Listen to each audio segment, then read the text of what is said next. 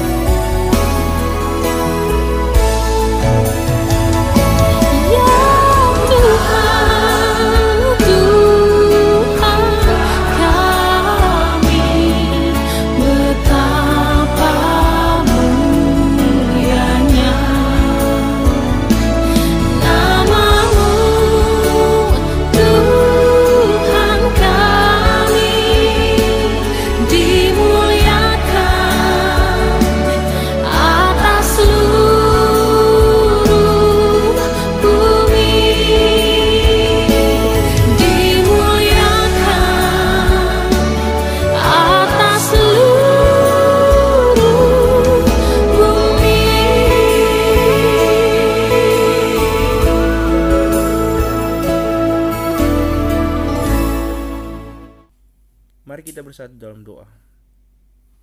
Bapa Surgawi, kami sungguh bersyukur ya Tuhan karena kasih-Mu dan penyertaan-Mu yang tetap setia menyertai dan menemani kehidupan kami. Bapa di pagi hari ini kami sungguh rindu mendengarkan firman-Mu. Kiranya Roh Kudus Tuhan memberikan hikmat kepintaran bagi kami. Berfirmanlah Tuhan, karena kami seluruhnya anak-anakmu telah siap untuk mendengarkan firman-Mu. Di dalam nama anakmu Yesus Kristus kami datang berdoa dan bersyukur selalu. Amin.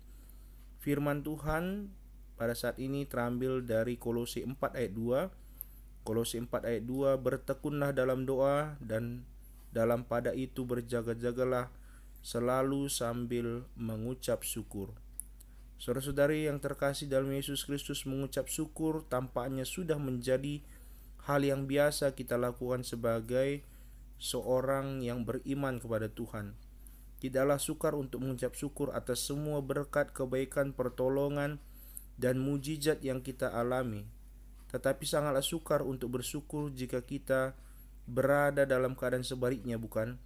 Ketika kita merasakan kesedihan, kegagalan, kebangkrutan, sakit kronis, dan kedukaan yang kita alami dalam hidup ini, maka serasa berat untuk menaikkan ucapan syukur kepada Tuhan. Hal seperti itu lumrah dan bukan saja dialami oleh anak-anak Tuhan sebagai jemaat, tetapi juga dapat dialami oleh seorang hamba Tuhan. Mengucap syukur dari mulut sering kali juga tidak sesuai dengan apa yang ada dalam hati, karena diucapkan oleh kita secara terpaksa.